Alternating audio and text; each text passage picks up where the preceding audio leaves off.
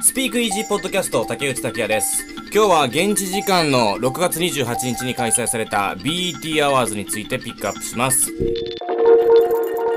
ツイッターはハッシュタグ TT スピークイージーでお願いします。前回エピソード14でピックアップしました BET アワーズですが、えー開催されて全ての受賞が発表になりました。えー、っと、 Best Female R&B Pop Artist はLizzo。うん。 Best Male R&B Pop Artist は Chris Brown。えー Best Group が Migos。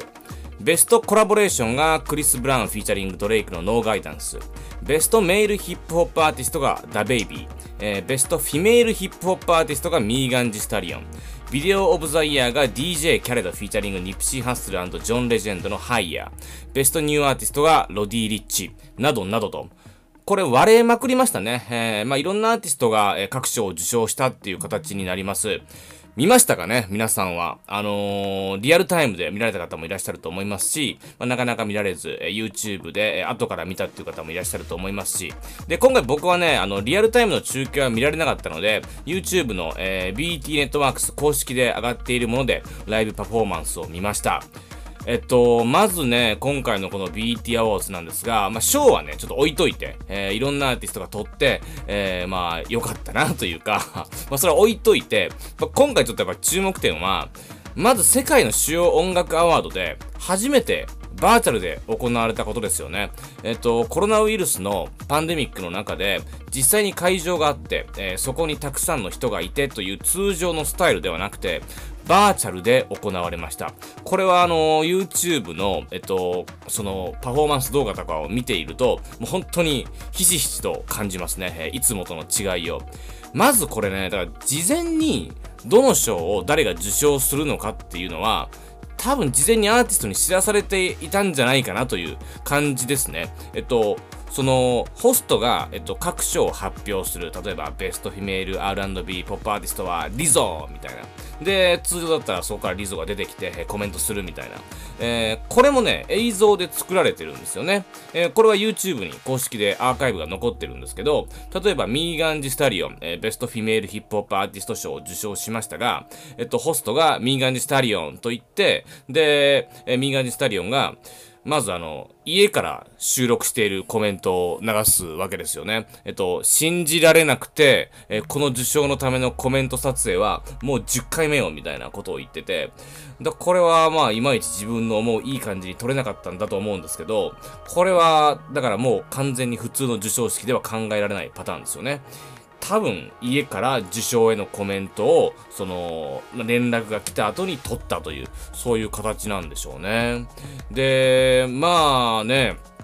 こういったものも生感はないわけですけれど、えーまあでも作り込まれたものがやっぱり逆に言うと多いなっていう各パフォーマンスはすごいです。本当に。えーミュージックビデオを一つ一つ作ってるような各パフォーマンスは YouTube で実際見ることができるんですけど今回のためにもう新しくミュージックビデオを作ったんじゃないかなぐらいのハイクオリティなパフォーマンス映像がドドンと並んでいます。えっ、とねまあ例えばですけれどもえーあのーミーガンジスタリオン、さっき言ったね、ミーガンジスタリオンだと、ここ外で撮ってますし、普通だと、こういうオンラインのアワードになるって考えると、まあ、ホストが発表して、で、受賞してる、まあ、アーティストがパフォーマンスっていうのは別スタジオで、その生で繋いだライブみたいな形になりそうじゃないですか。じゃなくて、パフォーマンスがすべて、こう、作り込まれたものという感じがするんですよね。えー、ミーガンジスタリオンは外で、えー撮ったもので、まあこれはかなり作り込んだものだなっていう印象がありました。あと、このスピークイージーポッドキャストでも何度も取り上げているんですけど、やっぱり、ブラック・ライブスマター運動、えーこれはまあね、えー大きく関わってきます。えっと、ジョージ・フロイドが亡くなってから初めての主要な音楽アワードであるとともに、で、この BET アワーズは、アメリカのブラックカルチャー専門のテレビ局、ブラックエンターテインメントテレビジョンが開催する、黒人とマイノリティに敬意を表すアワードっていうこともあって、やっぱりこれに関連した表現っていうのが非常に多くなったなという印象ですね。えっとね、例えばなんですけれど、えー、ダベイビーとロディ・リッチのロックスターですね。もうこの曲はやっぱり今回のま目玉の一つになりました。うん。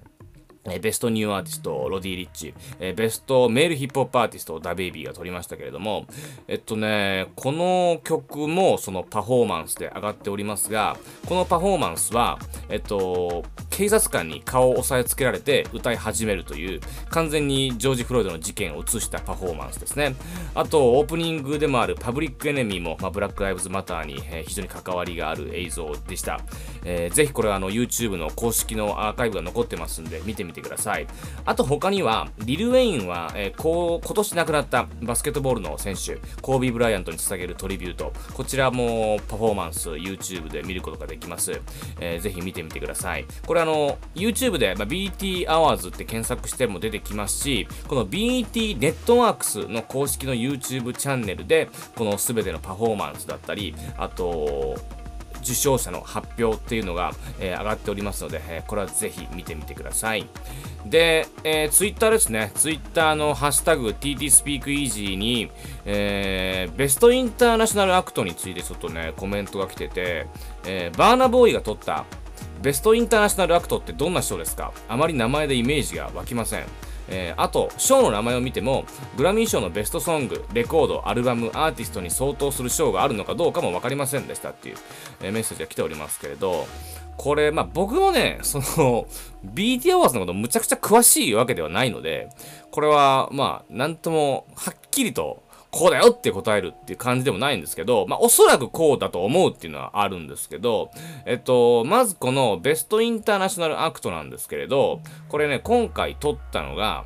バーナボーイですよね。で、バーナボーイがナイジェリア出身です。はい。えー、っていうことで、えー、他に今回ノミネート、ベストインターナショナルアクトにノミネートされたアーティストが、えっ、とね、全部、えー、アメリカ出身ではないんですよね。イギリスだったり、フランスだったり、えー、南アフリカだったり。で、今まで、このね、まずこのベストインターナショナルアクト賞っていうのが、設立されたのが2018年で、で、この賞っていうのは、まあ、素晴らしい、まあ、素晴らしいことを達成したインターナショナルなアーティスト、世界中のインターナショナルなアーティストに贈られる賞ということで、で、もともとこの BET アワーズっていうのは、えー、アフリカ系アメリカ人に贈られるものなので、まあ、アメリカ人以外に贈られる賞って考えていいと思います。これ BRIT Award とかでもそうですよね。 BRIT Award のインターナショナルの賞は、え例えば、まあ、ジャスティン・ビーバーとか、えー、ビリー・アイリッシュとかがノミネートされてたり、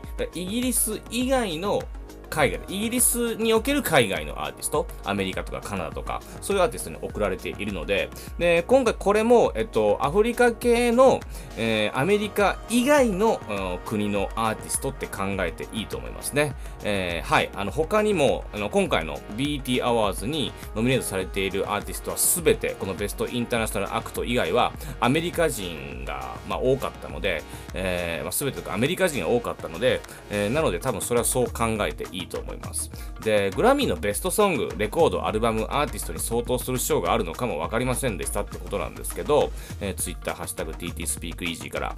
これはね、えー、そう、アルバムオブザイヤーはベストアルバムでしょうね。で、あとは、まあ、ベストソングとか、えー、ベストレコードっていうのはないけど、えー、ベストニューアーティストはあるっていう。だからグラミーに全部置き換えなくてもいいんじゃないかなっていう感じがしますね。はい。えー、こちらツイッターからの、えメッセージでした。えー、じゃあ、えー、そんな感じで今日は BT アワーズをピックアップしました。ぜひとも YouTube で公式のものでパフォーマンス上がってますんで、皆さんも見てみてください。スピークイージーポッドキャスト竹内拓也でした。